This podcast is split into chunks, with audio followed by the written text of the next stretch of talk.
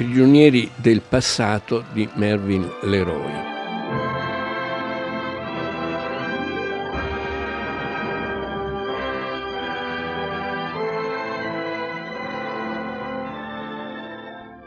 È un melodramma, forse uno dei melodrammi più famosi e più amati nella storia del cinema, eh, del cinema sonoro, e è stato girato nel 1942, lanciando una giovane attrice inglese, Greer Gerson, vivace, brava, non eccezionale, ma insomma simpatica, una che sapeva far bene anche le parti un po' umoristiche, le parti da commedia però che si specializzò in qualche modo nei melodrammi. Il suo primo ruolo famoso fu in Addio Mr. Chips, una storia lacrimosa, il lode dei professori dei college americani, una cosa che vinse un premio per la migliore interpretazione, Robert Donner.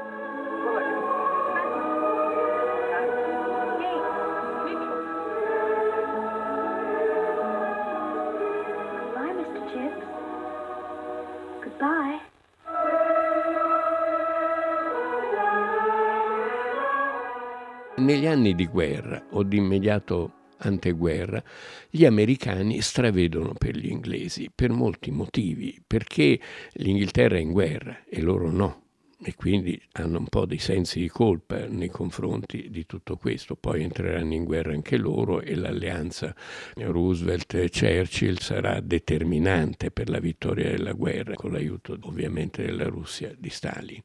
L'Inghilterra è una delle, delle cose su cui gli americani sognano quella storia che non hanno, quel passato, quell'aristocrazia che in qualche modo non hanno. Greer Gerson, giovane attrice che eh, si mette in luce in Dio Mr. Chips, fa Orgoglio e Pregiudizio, un buon adattamento di un capolavoro della letteratura inglese, è molto brava, il film non era straordinario, però aveva un partner come Laurence Olivier, anche qui dopo Robert Donald, i grandi attori inglesi, e, e, aveva anche una sceneggiatura, Orgoglio e Pregiudizio, una sceneggiatura di prim'ordine perché c'era dentro Christopher Isherwood, non so, c'erano gli scrittori inglesi che si erano rifugiati in America per sfuggire alla guerra. E poi fece questi due film contemporaneamente, tutti e due per la Metro Goldwyn Mayer, Prigionieri del passato e La signora Miniver furono candidati agli Oscar entrambi, a quasi tutti gli Oscar. La signora Miniver li stravinse e Prigionieri del passato passò in secondo ordine. Perché? Tanto era diretto da un grande regista, William Wyler, mentre Prigionieri del passato eh, Mervyn Leroy era più un mestierante, un buon regista, ma che poteva fare qualsiasi cosa, ma che non aveva una sua personalità, un suo tocco. William Wyler è il regista dei grandi film di Bette Davis, per esempio, ma insomma è un grande regista di per sé, fino a Vacanze Romane, fino a Benure. Sapeva far di tutto, ma lo faceva bene, lo faceva molto molto bene. Prigionieri del passato racconta la prima guerra mondiale e il dopoguerra, mentre la signora Miniver racconta la guerra in corso e la racconta ovviamente eh, cercando di dire tutti gli elogi possibili del popolo inglese, delle donne inglesi. La signora Miniver è una donna che tiene insieme la famiglia, tiene insieme nel disastro generale ah, di una guerra, tiene insieme quello che c'è da tenere insieme, una tradizione, una dignità. Un film piacque moltissimo, vinse un sacco di premi, però è probabile che Prigionieri del passato sia un film che durerà di più perché gli elementi di melodramma sono totalmente scoperti, nell'altro sono un po' camuffati dentro la storia vagamente realistica, anzi realistica, del periodo di guerra.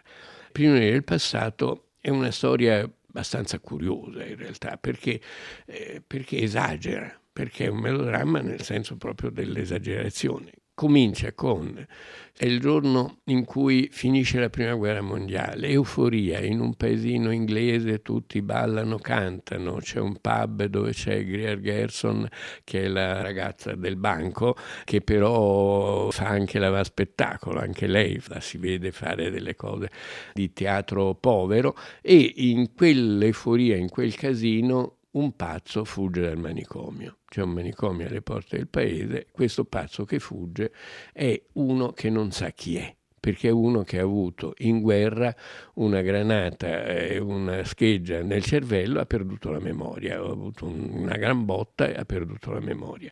Ha perduto la memoria e non sa chi è e si aggira sperduto e ovviamente dal manicomio lo ricercano, però lui trova rifugio in questo pub con questa ballerina che lo nasconde, che prova simpatia per lui, lo, lo nasconde in camera sua, insomma, e da qui nasce una storia. Ecco, che gliene pare? Le piaccio? Ora mi dica, dica qualcosa di sé. Perché è andato via dall'ospedale? Non le piaceva? Um, uh... Se è così, ha fatto bene. Su via, risponda. Ha perso la lingua? Faccia uno sforzo. Io sto bene. Solo il parlare. Sono nervi. Va bene, vede, molto bene. Sì, eh. Non c'è stato male, vero? Benissimo. C'è un'altra cosa. Ho perduto la memoria. Non so nemmeno chi sono. Ma io so chi è lei, è una persona cara. Come la chiamavano là?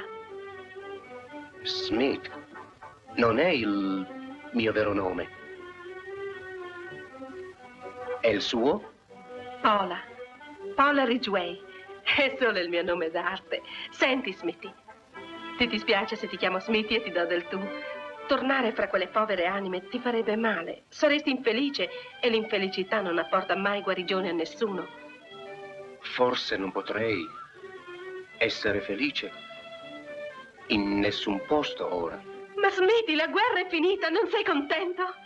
Nasce una storia di fuga fuggono insieme di amore e una storia d'amore in cui vivono una vita di poveri finché pian piano lui scrive degli articoli, manda un giornale al paese più importante nei dintorni, non so, Manchester, Liverpool, qualsiasi, non mi ricordo quale, e lei aspetta a casa e tra l'altro è incinta si sono sposati e tutto quanto, lui ha dato dei nomi falsi perché non sa chi è, si è reinventato una storia.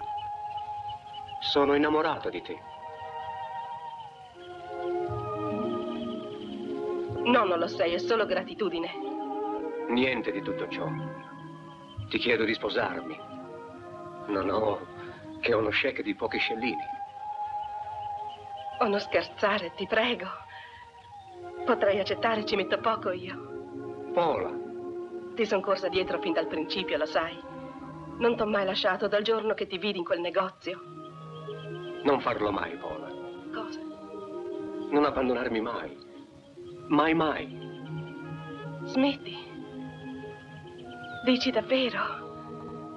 Veramente mi vuoi? Più di ogni altra cosa al mondo. La mia vita sei tu, Paola. Senza di te non c'è avvenire. Accetto. Oh! Tranquillo. Mm, mm, che fame! Smetti. Dimmi. Ma caro, mi hai chiesto di sposarti. Io ho accettato. Cosa c'è? Cosa c'è? Devo essere sempre io la prima. Dovresti baciarmi. È vero. Lui va in città per andare a trattare con questo giornale che gli compra gli articoli, attraversa una strada, una macchina lo piglia sotto e perde la memoria un'altra volta. Perde la memoria dimenticandosi tutto il periodo in cui era senza memoria e ricordandosi quello che c'era prima, fino al colpo in testa sul fronte in Europa, sul fronte continentale durante la guerra e si ricorda di essere il figlio di una delle grandi stirpe industriali inglesi. Torna alla villa, ritrova la strada, torna a Londra e naturalmente rientra in questa famiglia, anche a tutti i titoli, tutti i diritti per essere l'erede vero della famiglia, con un po' di tensioni tra quelli che speravano che fosse morto definitivamente e diventa il grande industriale, un grande industriale progressista che ascolta i socialisti, che va a, a risolvere gli scioperi e che a un certo punto ha bisogno di una segretaria, trova una segretaria bravissima che sa fare di tutto, eccetera. E quando la segretaria, questa è la scena più emozionante del film, si parla sempre in due o tre scene di questa segretaria bravissima, e poi a un certo punto lui la chiama, lei entra in scena e è Greer Gerson, cioè sua moglie di fatto, la quale ha scoperto le tracce sue e si è infilata per stargli vicino. Nel frattempo il bambino è morto, quindi l'ha perduto.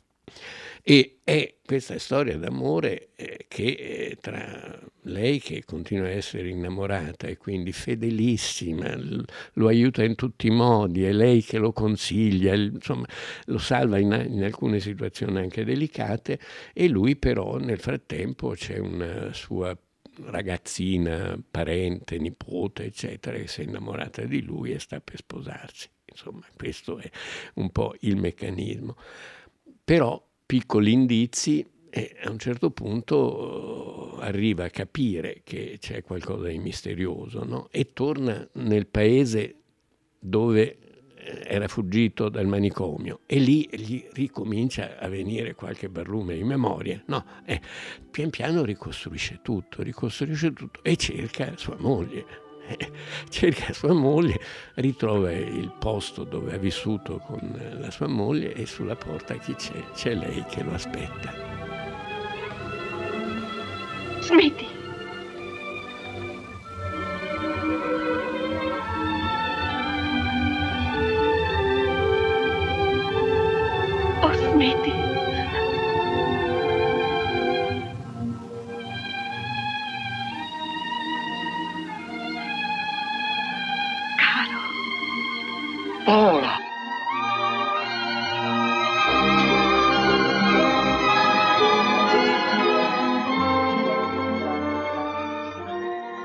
Ovviamente è un film da un punto di vista melodrammatico straordinario perché eh, no, si piange, c'è, c'è, poi il mondo dei ricchi, poi il mondo della guerra, poi la va spettacolo anche lì, c'è, insomma c'è tanti elementi che concorrono e ci sono due attori abbastanza insomma, in stato di grazia. Ronald Coleman era il grande vecchio attore inglese che eh, faceva tutti i grandi film, come dire, kiplinghiani, diciamo così, il personaggio dell'inglese perfetto, no? eh, militare o, o, o civile non importa. E Greer Gerson, questa giovane attrice emergente che per un po' di anni ebbe un grande successo, fece coppia fissa con un altro attore inglese, Walter Pigeon, poi la voga dei film inglesi passò per fortuna perché erano sempre più melenzi, però ripeto, Prigionieri del passato ha questo tu in più, cioè questo elemento della follia melodrammatica, insomma dell'eccesso del melodramma, che però è eh, così, tu entri e ti lasci trascinare, ridi e piangi, eccetera, eccetera. Vorrei ricordare che nel film La ragazza di Bube di Comencini e nel romanzo di Cassola a un certo punto lei va al cinema con quello che la corteggia, non Bube, vanno a vedere il ponte di Waterloo, che è un film inglese americano sugli inglesi, sempre questa fascinazione agli inglesi, un melodramma anche lì tremendo. Ladies and gentlemen, we now come to the last dance of the evening. I hope you'll enjoy the farewell waltz. I'll tell you later. Let's dance now. What does it mean, these candles? You'll find out.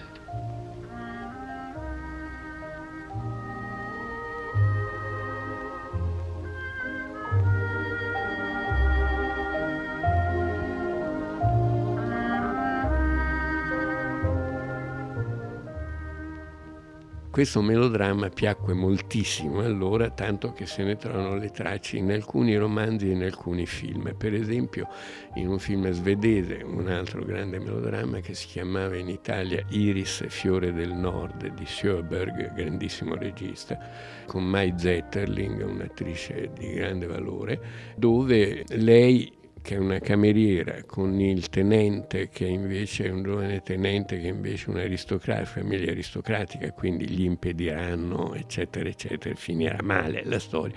Però quando si innamorano vanno al cinema e vanno a vedere cose, il ponte di Waterloo, anche lì. Il melodramma aveva questa, e soprattutto, ripeto, il melodramma anglo-americano, perché lo sapevano fare, lo sapevano fare, avevano alle spalle quella enorme tradizione della letteratura dell'Ottocento, della letteratura romantica, della letteratura anche neogotica, pensa a Daphne du Maurier, altro film inglese, di Hitchcock, eh, Rebecca la prima moglie, con John Fontaine e Laurence Olivier anche lì, cioè c'è una voga del melodramma che loro hanno saputo fare molto meglio di qualsiasi altro, meglio dei francesi e meglio degli italiani.